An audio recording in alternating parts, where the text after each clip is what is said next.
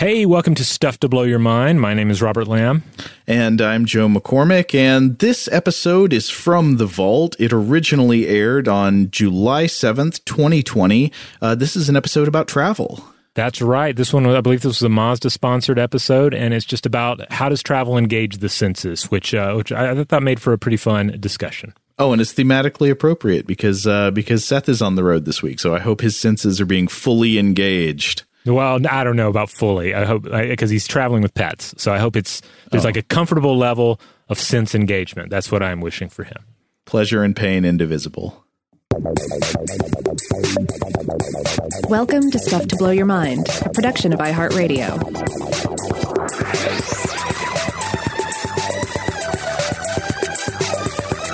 Hey, welcome to Stuff to Blow Your Mind. My name is Robert Lamb. And I'm Joe McCormick. And today we're going to be talking about travel. Uh, this is an interesting subject to think about right now because of the context of the ongoing pandemic. You know, at least here in the United States in early July, of course, the, the, the, risk from coronavirus is still clear. It's very profound.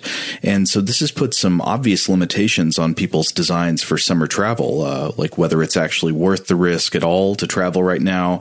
And if you do travel, how to mitigate those risks. Of course, if you are traveling this summer, you should consult your local health guidelines. Uh, it'll probably include advice like avoiding crowds, all the stuff you're familiar with by now, keeping your distance from people outside your household, wearing a mask if you're in public. Uh, you might need to quarantine before or afterwards, depending on where you are, and so forth. But in addition to these practical considerations, it's the time of year that a lot of people would traditionally be thinking about summer vacation season. You know, they'd be thinking about how this is when they would be trying to get out of the house and go somewhere and see something new. And that underlying urge might still be there, even as we grapple with all the risks and important precautions that you would need to take if you were actually going to travel right now. And this has gotten me thinking about what travel means to us and why it is that our brains keep trying to compel us to visit far off places known and unknown. Yeah, and it, to your point, though, it is a weird time to think about travel. Uh, I was in a like a Zoom call with some friends uh, last week, and uh, one of one of them said, uh, "Well, you know, I, I, don't know if I can do next week because I need to travel." Actually, no, I'm not traveling. I'm just going. I'm getting in the car and going from one place to another. And we were all, "Well, well that's travel. That sounds a lot like travel." Uh-huh. Uh, but but we mean different things by travel, and, uh, and and we're gonna we're gonna get into that a bit here in this episode. Because, yeah, human travel is really fascinating when you think about it. Uh, the act of simply traversing distances, uh, or say traversing vast distances, is far from a distinctly human thing. Uh, consider like some of the more outstanding cases, like uh, the eastern gray whale, for example, which regularly journeys close to 14,000 miles from Russian waters to Mexico and then back again. Yeah, uh, great white sharks are another example that swim just these unimaginable distances. I was just reading some reports from 2014 about a great white shark named Lydia that was tagged with a tracking device off the coast of Florida in March 2013. And then about a year later, she had traveled uh, something like 20,000 miles across the Atlantic, you know, crossing over the mid Atlantic ridge and was heading toward uh, basically around the UK. Yeah, yeah. Um, another example that frequently comes up monarch butterflies. They take a 5,500 mile journey from central Mexico and California um, up into North America. It kind of goes in different phases, but eventually they're, you know, they're getting up as far north as the Great Lakes. Mm-hmm. And then in the, the avian world, we have a number of, of amazing examples, but the most extreme is that of the Arctic tern, which flies a record 44,000 miles. So these are just a few examples of some amazing journeys undertaken by individuals or groups. But then there's also the steady tide of migration that enables organisms to spread out across the planet. And humans are, of course, a prime example of this, with our earliest waves of archaic human migration beginning, uh, what, an estimated 2 million years ago. And in waves, we proceeded over the course of our history to spread across the planet, finding a foothold in all but the most inhospitable of environments. Yeah, and there's something interesting to think about when comparing human travel to other long traveling organisms, which is that humans travel mostly on land. Like obviously we travel by air and sea too, but when you think about most of human history, a lot of the traveling is on land and if you look at just a list of like the farthest traveling organisms, you will see a lot of magnificent beasts that travel either by water or by air. And th- these are very different methods of travel, right? The, these are both methods that allow you to do unique things like drift along in currents of the fluid, uh, whether that's air or water that move naturally through the larger media. You can't really do the same thing on land, right? Unless you're like riding a mudslide down a mountain, which is not safe and not recommended. Uh, and and so th- that makes that makes land travel kind of different than the other ones. Uh, and of course, there are other animals that do this. There are, there are some epic walkers on Earth, like the blue wildebeest in Africa or the caribou in North America, the latter of which sometimes migrate something like 4,800 kilometers annually. Yeah, it's incredible. I, I guess you could say that that flying and uh, and traveling by boat for the passenger anyway, it is kind of like you're, you're taking walking and uh, via uh, the use of vehicles, applying it to the air or the sea. Oh, that's right. Yeah but uh, but uh, yeah, for the most part, we are we are walkers. We have to have these uh, these fabulous uh, vehicles that allow us to do anything more. Mm, I, I, do enjoy those thought experiments of like running. Uh, how fast are you going if you're running forward in a plane cabin that's already flying? Too fast because you you should set down. Yeah. Um, now, uh, so human societies, of course, they they've spread out across the world, uh, but of course they continue to move around for the same reasons that animal species do: for resources, for mating, for shelter. Hunter gatherer uh, societies, especially, had to follow the natural ebb and flow of available resources, where food could be found growing where the prey animals traveled, and therefore, you know, you'd have to follow them and hunt them. And there were also uh, associated sites that offered shelter, water, or say in some cases something like hot springs, something that was, uh, you know, a, a desirable resource to have on hand. And it wasn't until the agricultural revolution that humans really were able to put themselves more in a position to set down roots.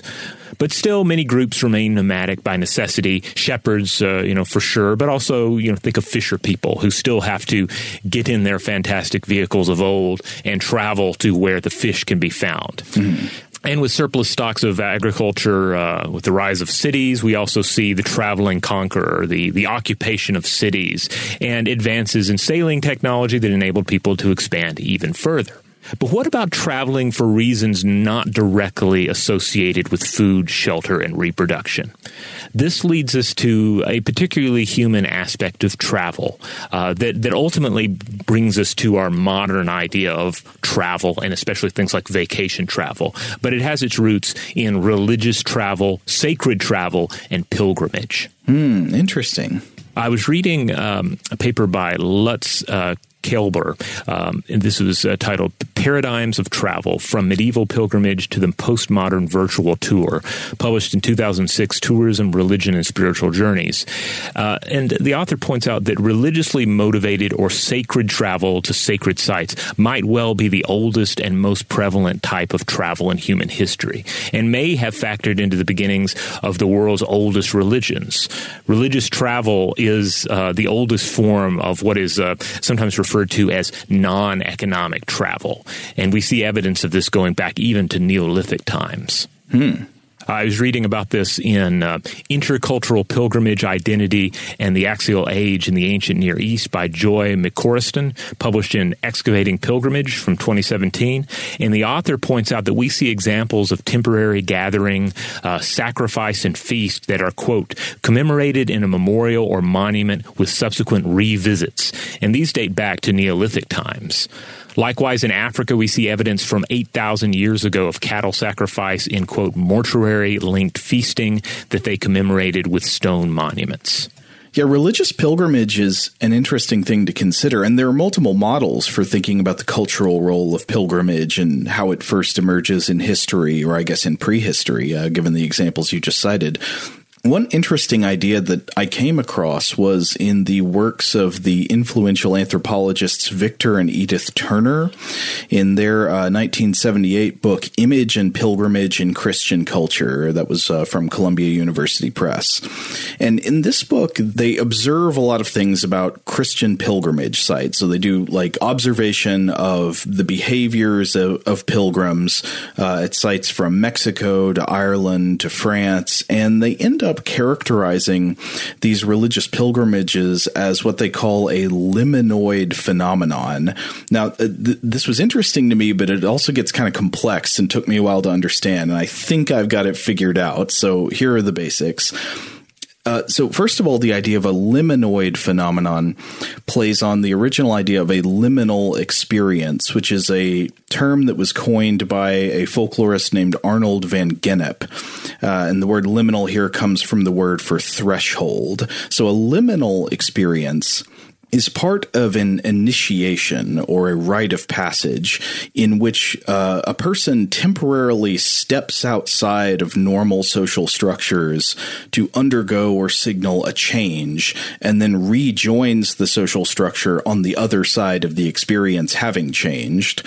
So there's who you are before the change, that's preliminal, and then there's who you are after the change, that's postliminal, and then in between there's this suspended middle state, the liminal state stage. And this might be, in a practical example, say the time that a person physically separates themselves from the rest of their tribe to do rituals for some part of a rite of passage. And in the context that they studied, the Turners argue that this middle liminal status is reinforced by the fact that people join in what they call a communitas. It's a, this sense of community with other pilgrims that comes with a freeing sense of equality and a shedding of previously existing social structures and differences.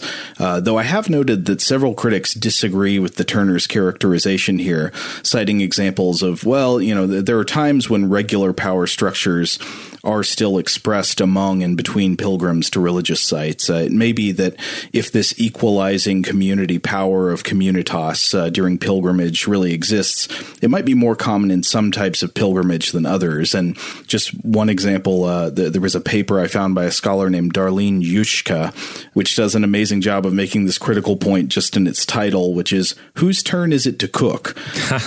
but to bring it back to the idea of so so they're arguing that pilgrimage might be one of these liminal experiences, this like in in the middle state of this change process. Uh, except they they call it not quite liminal; they say it's liminoid, and so liminoid applies to experiences that are somewhat like liminal experiences in structure, but they're more optional and they're less explicitly transformative of your station in society. So they might be seen as simply an internally transformative experience rather than as a marker of an external change in status. And in a lot of religious traditions, pilgrimage is honored but not required, you know, so that would make it more liminoid than liminal. And I was reading a review of the Turner's work by the anthropologist Daniel R. Gross. And so he has kind of a mixed opinion. He thinks the book is valuable, uh, but that he also has some criticisms of the idea of communitas being a universal. But he pulls an interesting quote from the Turner's book uh, describing the role of, uh, of, the, of the Christian pilgrimage, which says, quote, In the paradigmatic Christian pilgrimage, the initiatory quality of the process is given priority, though it is initiated initiation to and not through a threshold. So, if I understand correctly, in their view, based on all of the observations they've made of, of Christian pilgrimages, the symbolic message of a Christian pilgrimage most often might be not, you are now changed, but welcome to the process of change. That's interesting, and I think that's something we can we can continue to, to take with us in this discussion and apply to, uh, uh, to, to travel itself. The idea of travel as a as a process of change, which we probably don't think about it as such, but I think whenever we engage in meaningful travel, uh, it is a process of change. We should arrive in a different place and and in at least a slightly transformed state of mind. Like even if it's as simple as, well, I have to drive up to uh, you know um, to my parents' house, but I'm going to listen to this audiobook on the way, or I'm going to catch up on my podcast. Like I'm somehow going to arrive there in an enhanced state.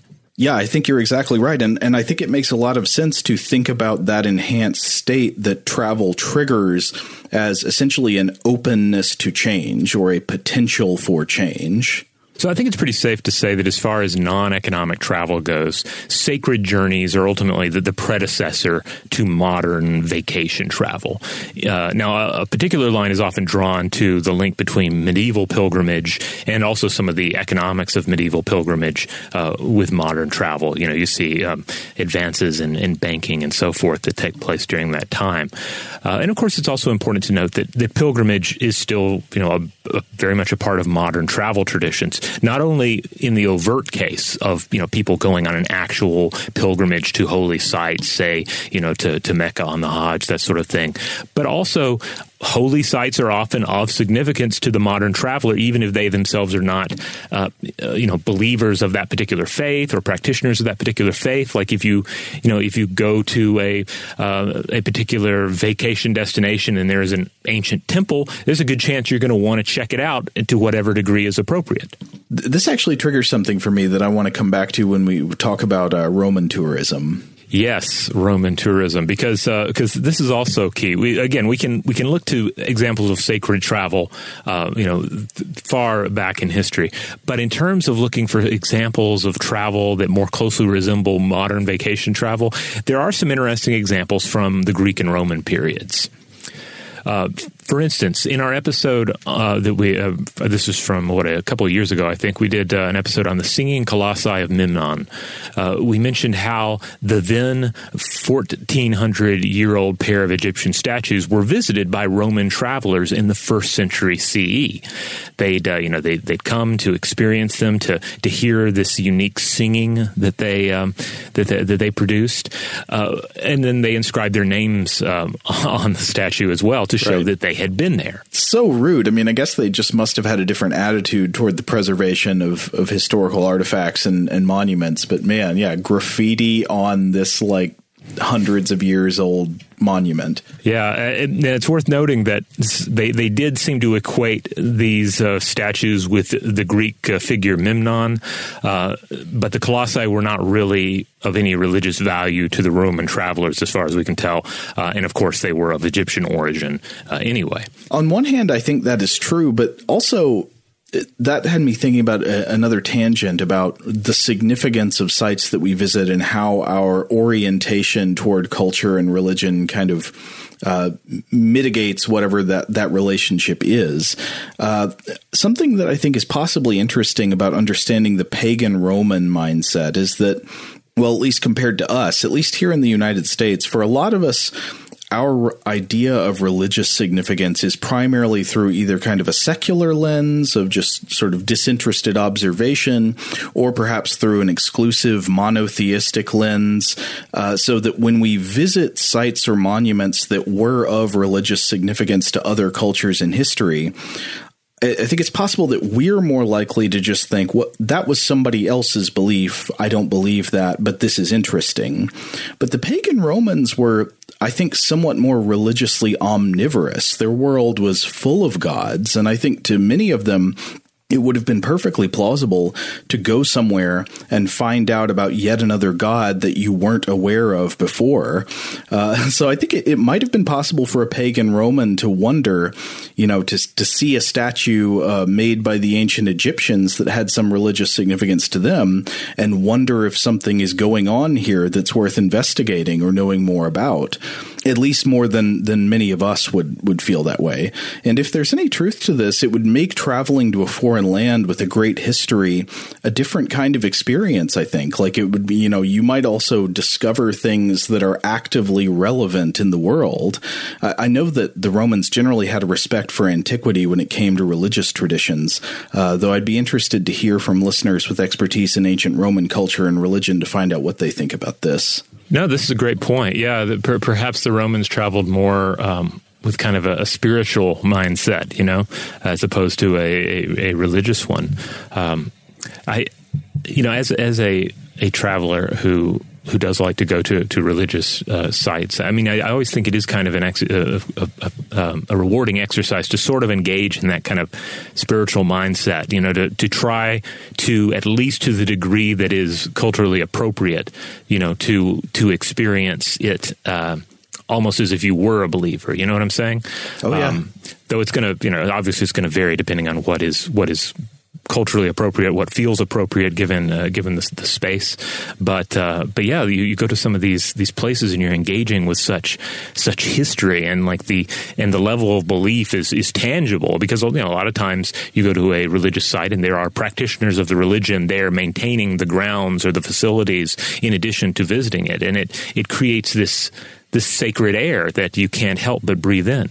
Yeah, I totally agree. Now, another issue, just uh, whether or not it's appropriate and all that, it's also just a question of what to what extent it's possible for you to like get into that alternate mindset. I, I know it's oh, yeah. easier for some people than others, but yeah, I, I think that's a wonderful exercise.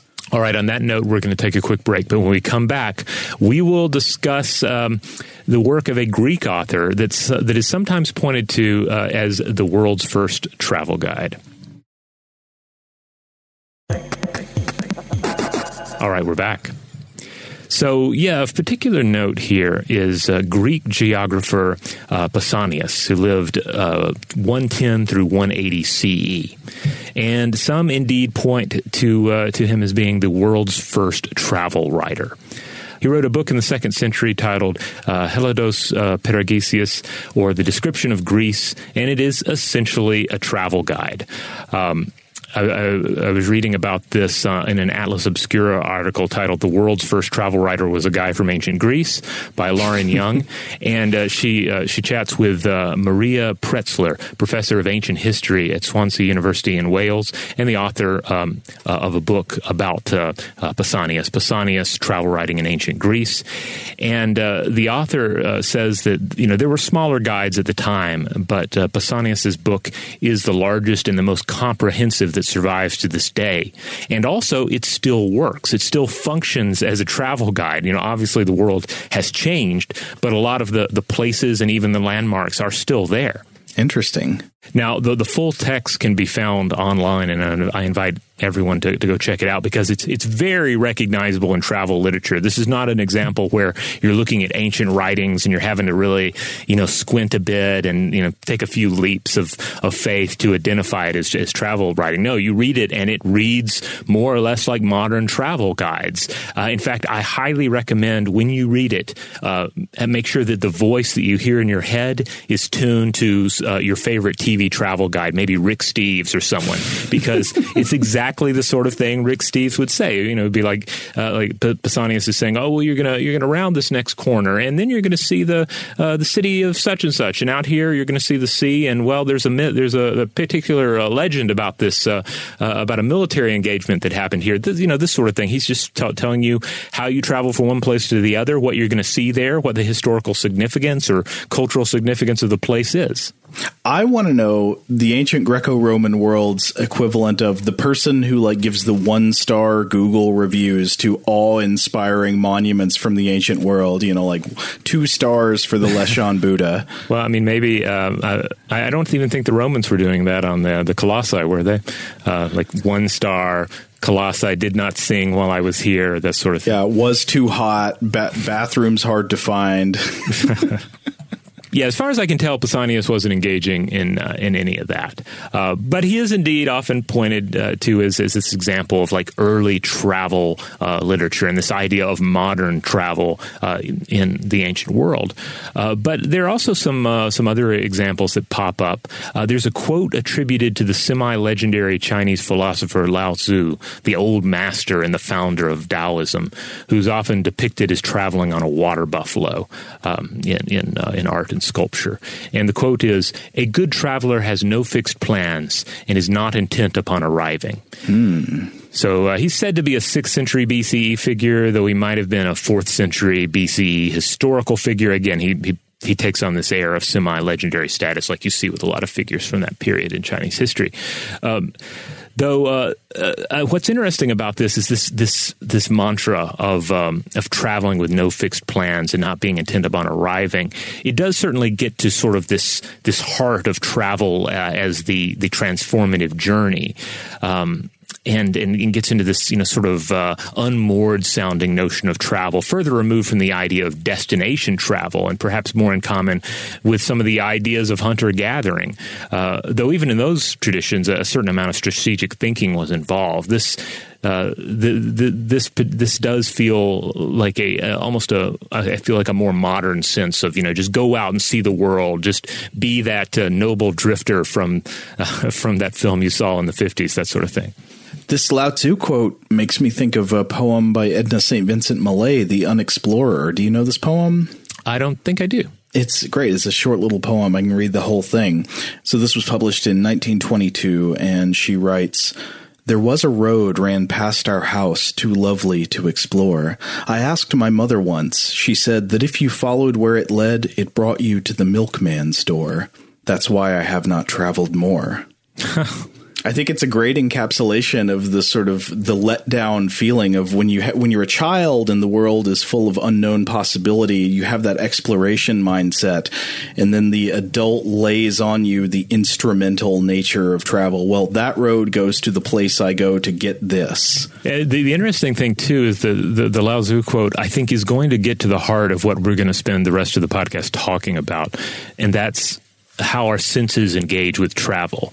Because ultimately if your if your senses are fully engaged if all this sense data is streaming uh, you know into your nervous system and into your your, your brain this is how we often enter this state of of you know being in the moment of living in the now of just observing and being a part of the the stream of things. Mm-hmm. And I think that ultimately, like that's one of the really rewarding aspects of travel. Uh, and it, we might not even focus on it that much. I mean, to a certain extent, especially today, like it it helps to have a destination in mind. It helps to have a plan, and you sort of plan everything out and have a destination so that you can perhaps feel even accidentally that unmoored um, nowness of travel. Yeah, absolutely. Well, then, do, do, you want to shift over now? Talked about talk about travel in the senses.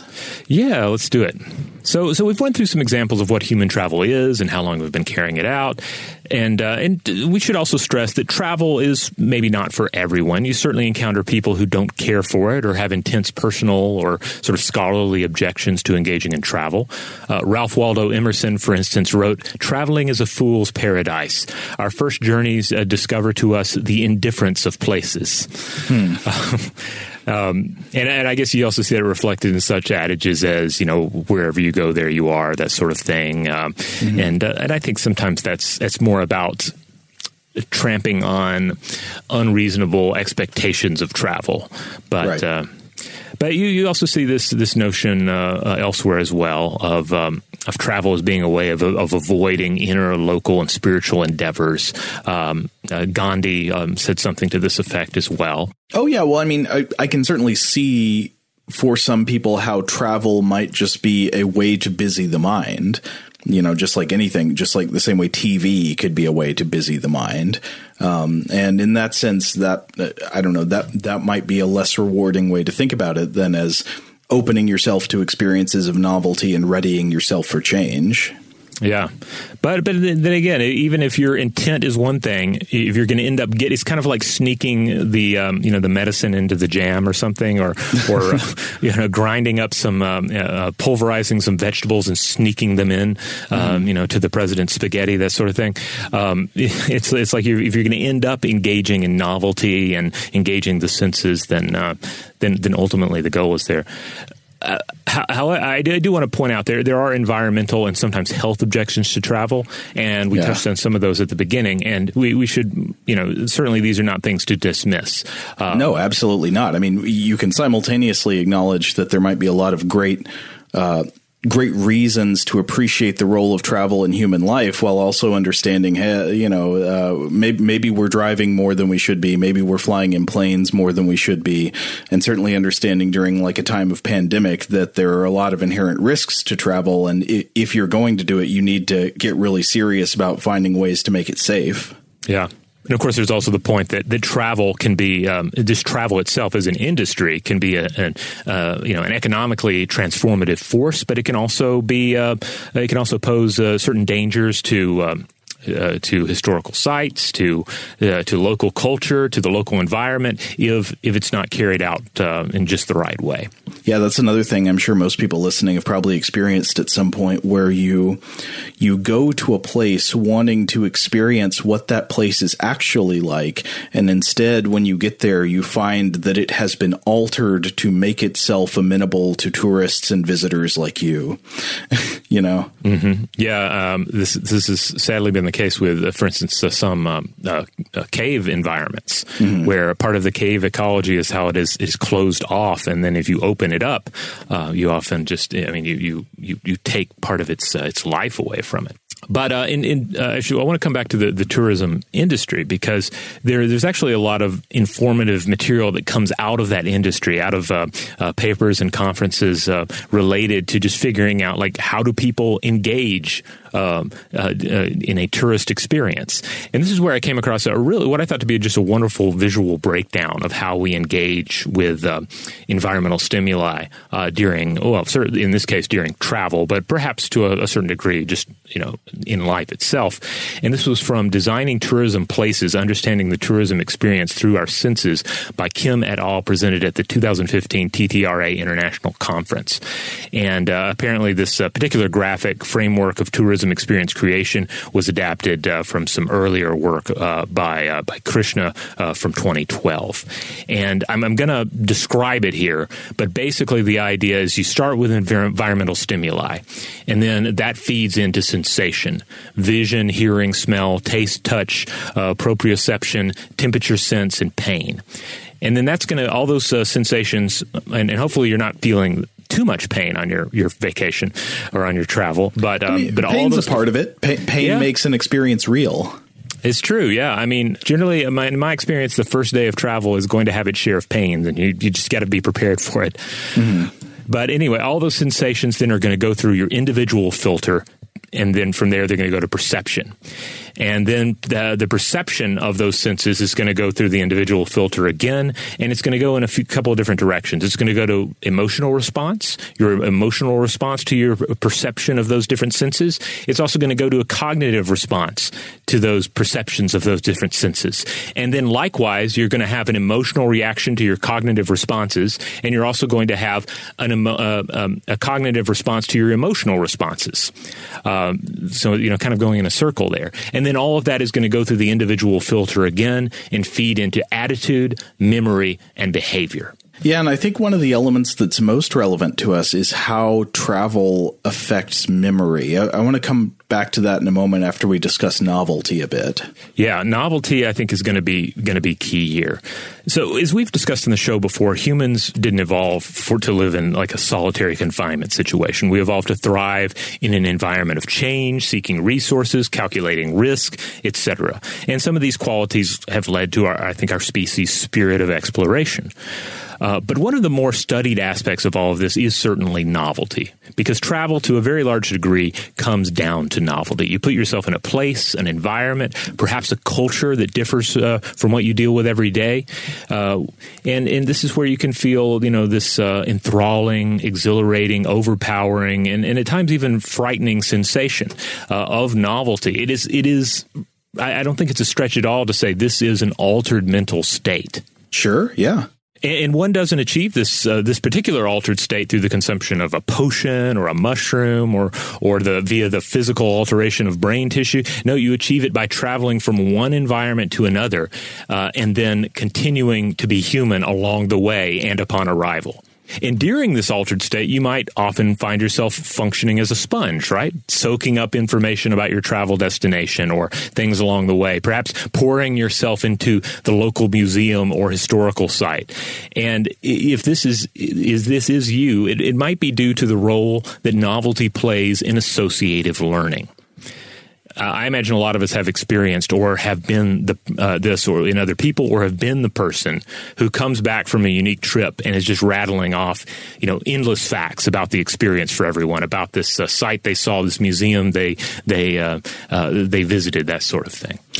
Yeah, it becomes uh, th- there's a risk when you travel somewhere that the place you most recently traveled becomes your point of comparison for everything yeah. Every every topic of conversation relates back to the most recent vacation you took, uh, and I, I shamefully will admit I've been of that frame of mind before, and I think that happens because of uh, because essentially the prominence of a travel experience in the memory enables the availability heuristic. You know, the the availability heuristic is uh, the the idea where um, concepts and memories and ideas that are more accessible in memory are overrepresented in our view of the world. So if we're looking for comparisons to whatever we're talking about, whatever is just most prominent in your memory is going to be the thing that's most likely to facilitate those comparisons. Now, speaking on, on memory here, there, there, of course, are multiple different forms of memory at work in the brain, and different brain states can enhance certain forms of memory. Associated learning, which we're going to be talking about here, is the ability to learn and remember the relationship between unrelated items. And we've we've known about this this, this particular uh, relationship between novelty and associated learning since the 1960s. Uh, the idea that novelty can enhance associated learning. Uh, one key finding, it seems, stems from uh, from 2012. Though the University of Toronto's Dr. Katherine Duncan used uh, fMRI to identify how the brain triggers memory states, and she identified a brain region region that detects novelty and demonstrated that novelty detection acts like a switch, impacting how the brain learns and remembers. Now, she's quick to remind everyone this is not the only switch. Uh, memory is complex, and there's a lot we uh, still need to study and understand. But this is one example where it seems like we can we can draw uh, a line between one type of um, of brain state and uh, and a change in the way we we learn and the, the way we form new memories. Mm-hmm. Uh, the process uh, here involves the dopamine system, which is involved in associative learning. While this had been previously suspected, uh, it looks like there was some uh, some additional um, evidence for this that came out in February of this year, 2020, uh, from uh, the Flanders Institute of Biotechnology, published in the journal Neuron. They took a look, closer look at how this might work. So, working with mice, they found that dopamine neurons were activated by new smells, but not by familiar ones. so, this enhanced learning, and they were able to stimulate or block dopamine activation in familiar settings than to alter learning in the mice, slowing learning down or speeding it up. Now, part of the take home here is that we might be able to learn better by shaking up our routine. Um, uh, I, I, feel like I engage in this, or at least I would engage in this in a pre-pandemic world, where if I, you know, I'd be working on something and then I would I need to change locations. I'd go to a, a different coffee shop or something, you know, somewhere else, some new environment where I could work while, you know, sort of casually observing foot traffic, or uh, or I, I also really enjoy working on my front porch, watching people and trains go by, that sort of thing. Uh, there's something about putting yourself in a novel environment that seems to help with. Uh, uh, with um, forming these associations.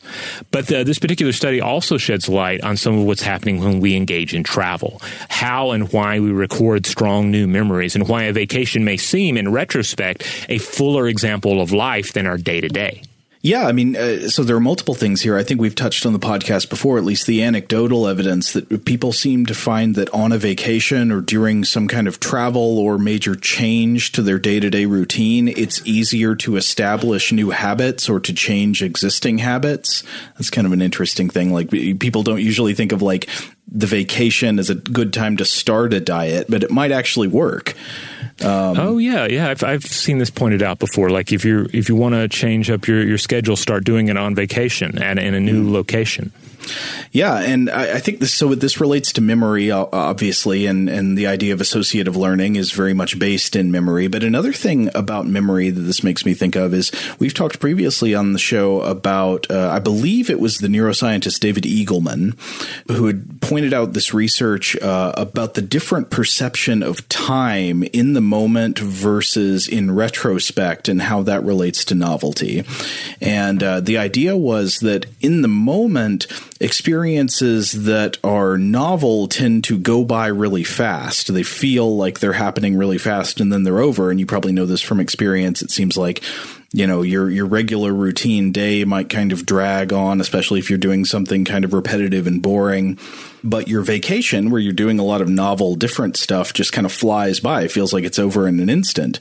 But then once you get into the retrospective mindset and you're representing those time periods in your memory, suddenly the reverse is true, where the experience that's full of novelty feels like it lasted a long time and a lot of stuff happened in it. It's like it spreads out and expands in your memory, while the uh, while the period of sameness, where you didn't experience a lot of novelty, contracts down to a point. There's almost nothing to remember about it. Yeah, I mean, ultimately, there's nothing like going on vacation to fully engage in the weirdness of time. Right. Um, in terms of, of novelty, uh, I, I, think Eagleman might have been the one to refer to us as uh, as novelty junkies. Uh, mm-hmm. I, I, could be misquoting him on that, but I, I, I, have that that association is in my head for some reason. Um, I also ran across a book uh, titled Satisfaction, in which the author Gregory Berns uh, points out that even if you don't personally like no- novelty, if you're the type of person who you know you, you feel very strongly that you like a, a, strict routine, you don't want any novelty thrown in, you may not personally like it, but your brain does, uh, because when we engage in novelty, we kind of go into probe mode, into explorer mode. Our brains tune up to absorb and process the information we're hit with. And so I think that's really interesting to like take that and think back to this uh, sort of flow chart of uh, how we engage with environmental stimuli. You know, um, how you know it's going to be that that novel stimuli, those novel sensations that are going to end up sort of supercharging this loop of emotional response and cognitive response, and then feeding into the formation of these associative memories. Mm. And I think that also helps us better understand two of the, the, the oft cited benefits of travel broadened horizons and self exploration. Well, yeah, this brings us back to the uh, anthropological framework that we were talking about earlier. Now, that was specifically in the context of Christian pilgrimage and not travel more broadly, but I think it probably relates to things that are going on often, if not always, in travel more broadly, which is the the idea that it is uh, it places you at the threshold. It doesn't necessarily put you through it, uh, but it places you at the threshold of personal change and transformation. And I, I think that there's some relationship here between between that cultural observation and the idea of what's going on in the brain when we experience a lot of novelty, that we're sort of primed for associative learning, that we can form new habits. And the formation of new habits, while it doesn't sound all that sexy when phrased that way, it is the basis of the change of the self. Absolutely. All right. Well, on that note, we're going to take a quick break. But when we come back, we're going to talk a little bit about uh, the idea of travel overload. All right, we're back. So, Joe, uh, I know you like um, Italian horror films. Oh yeah. uh, have you have you ever seen a little film uh, titled uh, Stendhal Syndrome? No, I have not seen the whole thing, but I have watched the scene that you linked me to in it, uh, which involves uh, which involves a character kissing a fish on the mouth. And while I've heard that the movie is not that great overall, even though I do love some Italian horror, uh, this fish kissing scene is extraordinary. Yeah, this was the the 1996 film The Stendhal Syndrome by Dario Argento of uh, Suspiria mm-hmm. fame and, and countless other films in which uh, weird stuff stuff happens and people are stabbed. Uh, right. This is very much in the genre of, of weird stuff happens and people are stabbed, except it has this this weird hook with Stendhal syndrome, in which a in this in the film you have this character played by Asia Argento who um, experiences this overwhelming sensory experience when she engages with fabulous works of art. Um, mm-hmm I believe that she's in the movie. She's looking at landscape with the fall of Icarus, and so has this. There's this dream-like sequence in which she falls into the painting and falls into the ocean. Uh, you know that, that, that Icarus would have plunged into. Is that and painting? Then, is that by Bruegel? Yeah, I think it's uh, uh, Bruegel the Elder. Yeah. and uh, and so she falls into the water, and then inexplicably uh, she kisses a fish. so it's a it's it's a it's a it's a noteworthy uh, scene in in in in, in the film uh, for sure. Uh, but it also does uh, link into this idea of Stendhal syndrome that is an, an actual, uh, at least alleged. Um, uh, phenomenon that occurs. It's named uh, for the French author Stendhal, who wrote such works as The Scarlet and Black, and he he he originally wrote about a case of what we might call extreme travel overload. Hmm. Uh, this was from uh, his book uh, uh Naples and Florence: A Journey from uh, Milan to Reggio, and he talks about emerging on a on a porch and and being seized with this fierce palpitation of his heart, feeling like his life had just dried up, and then and feeling like it was just going to collapse, like it was just physically overcome from having visited a a particular site. Hmm. And, and this kind of this idea though was really um, sort of drawn out and, and certainly was given the name Stendhal syndrome by an Italian uh, psychiatrist uh, Graziella uh, Magherini who uh, who wrote about this in her 1989 book uh, uh, the Stendhal syndrome which defined it as a complex process quote not intellectual but sensitive and easily susceptible to emotions. So essentially a kind of sensory overload um, and and it can apparently result in an number of different um, symptoms breathlessness, panic attacks, faintness, temporary psychosis, even. All of this brought on via exposure to uh, great works of art. Generally, the sort of great works of art you would find in a museum in a destination uh, city. Now, I, I would be shocked if. Um, just because of the interesting and sort of romantic nature of this syndrome, if its uh, I don't know legitimacy or, or clinical characterization has not been somewhat controversial or questioned at some point. Yeah, that that is my understanding of it. I think it's it's one of these ideas that's, that's certainly snazzy and. and um, and, and, appeals to sort of the storytelling uh, sensibilities mm-hmm. uh, uh, that we have. Uh, though at the same time, I don't know. There, there seem to be enough stories of it. I feel like there is a there, there is something going on here, um, mm. which will perhaps uh, unravel here. Uh, now, there are other related uh, uh alleged syndromes as well. Uh, one, for instance, is Rubin syndrome. This is the name given for erotically charged activity that breaks out after or even during viewings of works by old masters such as Peter Paul Rubens. So. Uh, I don't know about that. I've never, I don't think I've experienced or, or witnessed that going on anytime I've seen um, uh, people uh, looking at art in an art museum, but who knows? Maybe they're going around the corner. Is Rubens the painter where like just everybody is just majorly thick, just like awesome? Like everybody's got huge butts and they look amazing? Uh, yeah, I think that would be a, a fair uh, description of, of, of, Rubens' work. Um, yeah, certainly there is a, a, kind of an erotic charge to it.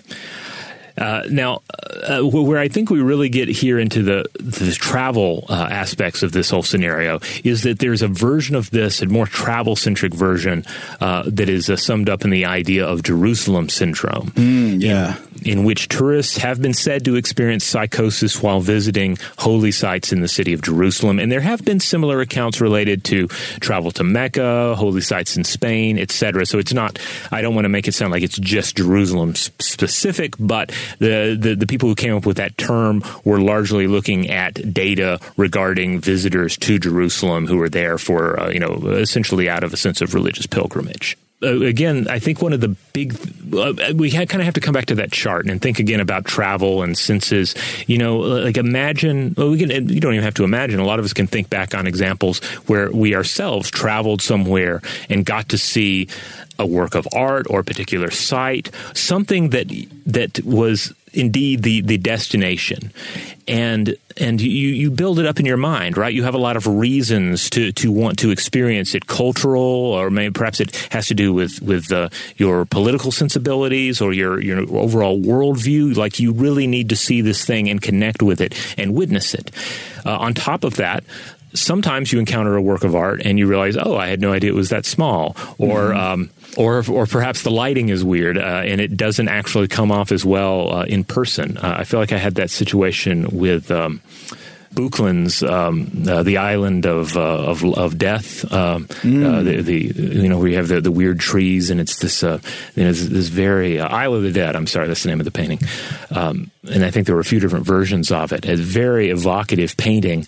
Uh, but when I saw it, I think at the Met, or I saw a version of it at the Met, there was something about the way it was lit and the way that the, the dark aspects of the painting came off. Like I didn't find it as pleasurable an, an experience. On the other hand, there are plenty of other works that you just don't get the scale unless you are there uh, Ooh, in front yeah. of it. I've had both of those experiences looking at art. I, have I've seen things that I'd seen before, like digitally represented. When I saw them in person, I found them disappointing, and I've and I've had it on the other end. On the other end, one that really stuck with me where uh, was uh, in the Louvre the paintings of Eugène Delacroix, the the French painter, who I'd seen some of his works before, just like you know images on the internet, and they never really stood out to me. But for some reason, when I saw them in person, I was like, wow! I couldn't stop looking at them. Oh yeah. Uh, um I, I, feel this way about the works of uh, Dali, for example. I feel mm-hmm. like his, his work is is is oftentimes best experienced um, large scale, though he has, of course, some works that are actually smaller than you expect. Um, likewise, one of my favorite painters is Irving Norman, and uh, he often painted these very large pieces, and it's just something about being there with it. And likewise, when we're dealing with uh, with other aspects of travel, like you think of things like the Grand Canyon. Like I, have talked on the show before about like seeing the Grand, being there at the Grand Canyon is just uh, it's it's an experience that that cannot be um, you know properly um, housed and just uh, you know uh, looking at a picture or reading about it. Like there's the experience of being in a place of uh, of, of, of of taking it in and, and just being a part of that environment. Or in the case of historically significant locations, temples, cities, etc., like to actually be there for this place to suddenly be physically real. You know, I can I can see how that could be overpowering to the senses because it is engaging the senses and your uh, in your, your, your your your cognitive and your emotional processes uh, to such a high level. You know, for me, that connects to a feeling that I've often had throughout my life, and I've tried to explain to other people, and I think I have just failed to adequately communicated. Maybe I'm about to fail again, but it's this peculiar emotion that I associate primarily with two different activities. One of them is successfully following instructions to uh, uh, to accomplish a mechanical task, such as like repairing an object that I have no mm-hmm. previous knowledge about how to fix, and the other is arriving successfully at a location that I've like read about before. Both times, I have this experience of of sudden overwhelming kind of rectitude with the universe. Like I feel like ah, the external world is real if that makes any sense at all. It's it's a powerful emotion in the moment, uh, and I don't know if this is something that other people really experience, but it's something that's hugely operative in my mind and in my life. No, I think I've I've, I've experienced something like this as well. I mean, it's it's kind of like the on one level the manifestation of the the inner world. You know, um, research becomes real, and on the other hand, like this is what this is one of the things that we have evolved to do. You know, it's like the finding of things. The uh, you know, it's like we we you know we can read about these uh, all day, and it's satisfying and it's fulfilling. But to actually you know hit the the ground and uh, and actually you know find a particular location or thing like that that engages us on another level and engages the, the full uh, capabilities of our senses. Now, if you're if you're wondering, okay, Stendhal syndrome, Jerusalem syndrome, should I be worried about my senses being overloaded uh, the next time I'm I'm able to travel? Uh, I would say, based on the information we're looking at here, uh, you know, I would not freak out about this. Basically, pre-existing psychological conditions seem to be a major factor in most of the these cases of people being overwhelmed by uh, the sights and sounds of travel. Uh, again, if we think of travel as an altered mental state, and if we factor in potential travel stresses and travel anxiety, we can easily see how travel to a given uh, location could trigger a slip into an overwhelming mental state, and the stress, you know, of course, would would certainly be capable of triggering a pre-existing condition and causing it to flare up. Yeah, I mean, uh, going back to something we mentioned earlier, I mean, like stress is a big part of travel. It's not the part that we tend to focus on in our memories because we think about all the good things about it. But like, yeah, stress is almost always going to be there. And that's going to be a key factor for exacerbating underlying psychological issues. Yeah, and I was looking at a 2018 Columbia University's uh, Mailman School of Public Health study uh, that showed that traveling a great deal for work, so like two weeks or more per month, was capable of inducing enhanced depression and anxiety. Now, certainly that's business travel, that's not non economic travel like we were talking about here, but I think it still underlines like you know when we when we're traveling uh, you know we are uh, you know we are engaging in stress. It is a it is ultimately a stressful um, endeavor, even if you feel like you really have a handle on it. There's also, you know, interesting research uh, along the lines of sleep, and of course, sleep has an impact on our overall mental stability. Uh, I think we've talked about the first night effect on the show before, in which one tends to experience worse sleep on a first night in a new location, and studies have shown that this seems to be related to enhanced activity in the default mode network during these nights. So, travel for uh, those seeking the limits of human experience, pain and pleasure indivisible. Yeah, I mean, uh, it's something to keep in mind. Um, I, I, think it ultimately, like it just, it. I know in the past when I've when I've traveled, uh, you know, with with my family, I always try and remind myself that that first day of travel is going to it's going to be stressful. It's going to have there are going to be some flare ups, and you just got to you know try and you know maintain some relative level of, of cool and uh, and flow with it. Well, maybe it's the time that you're directly en route to your destination where it's uh, most important to keep the spirit of uh, Lao Tzu or of the, the child Edna St. Vincent Millay before uh, having her, her, her mother dash her dreams of exploration. Have, have that mindset. yeah, yeah, indeed. You know, to, to sort of remind yourself that it is about the journey, not the arrival. I guess the thing is, it's hard to remind yourself of that when you're, say, stuck in an airport somewhere. Right. you're like, yeah. it's about the journey. Oh, I guess I'll have a Cinnabon. It's, it's not quite as rewarding, I guess. It's about the journey of standing in line for coffee. Yeah. So travel again. I think it's important to to remind ourselves that it is it is an altered state, and it is uh, and and our senses play so heavily into the journey and into our experience of the arrival, along with our various uh, you know emotional expectations. You know, bringing it back to the present circumstances of the world and and all of the stuff going on right now. One thing I think I would remind people is, of is that I think you can get you know if you if you're feeling this overwhelming desire to travel right now, but you're also trying to be realistic about all the risks and stuff. I think you can get a lot of the benefits of travel just with activities that actually do remain relatively close to home. You know, even near your house, there are probably places you can figure out to go where you can experience something novel, but you don't have to travel long distances or be amongst crowds. You can stay with, you know, your household and family members and that kind of thing. Oh yeah, absolutely. And in some households, and uh, of course, I'm speaking to uh, you know sort of a neighborhood environment uh, here, not like a, a, really dense urban environment. But uh, you know, there are cases where people have, have, are doing what they can to sort of enhance uh, the um, uh, you know the travel sensations of just walking around the neighborhood, be it decorating for Halloween or Christmas several months early, um, doing kind of unique things with their yard or with signage. You know, so I, I, do I do feel like the that that spirit you know can be found even during a, a what is ultimately a, a, challenging time for those who uh, seek novelty. Obviously, we'd love to hear from everyone out there because we know we have some extensive uh, travelers uh, that listen to our show. We'd love to hear your take on all of this, uh, how your senses are engaged during your travels. Has it ever become overwhelming? Uh, that sort of thing, and how you're, you're, you're coping today. In the meantime, if you would like to check out other episodes of Stuff to Blow Your Mind, you can find us wherever you get your podcasts. Wherever that happens to be, we just ask that you help us out. Uh, leave us a nice review. Leave us some stars. Um, subscribe to the show show if you haven't already. And of course, share the show with friends. Just tell people about the show. Uh, that helps us as well. Huge thanks, as always, to our excellent audio producer, Seth Nicholas Johnson. If you would like to get in touch with us with feedback on this episode or any other, to suggest a topic for the future, or just to say hi, you can email us at contact at stufftoblowyourmind.com.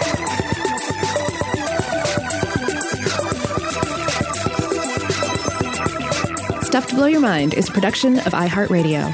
For more podcasts from iHeartRadio, visit the iHeartRadio app, Apple Podcasts, or wherever you listen to your favorite shows.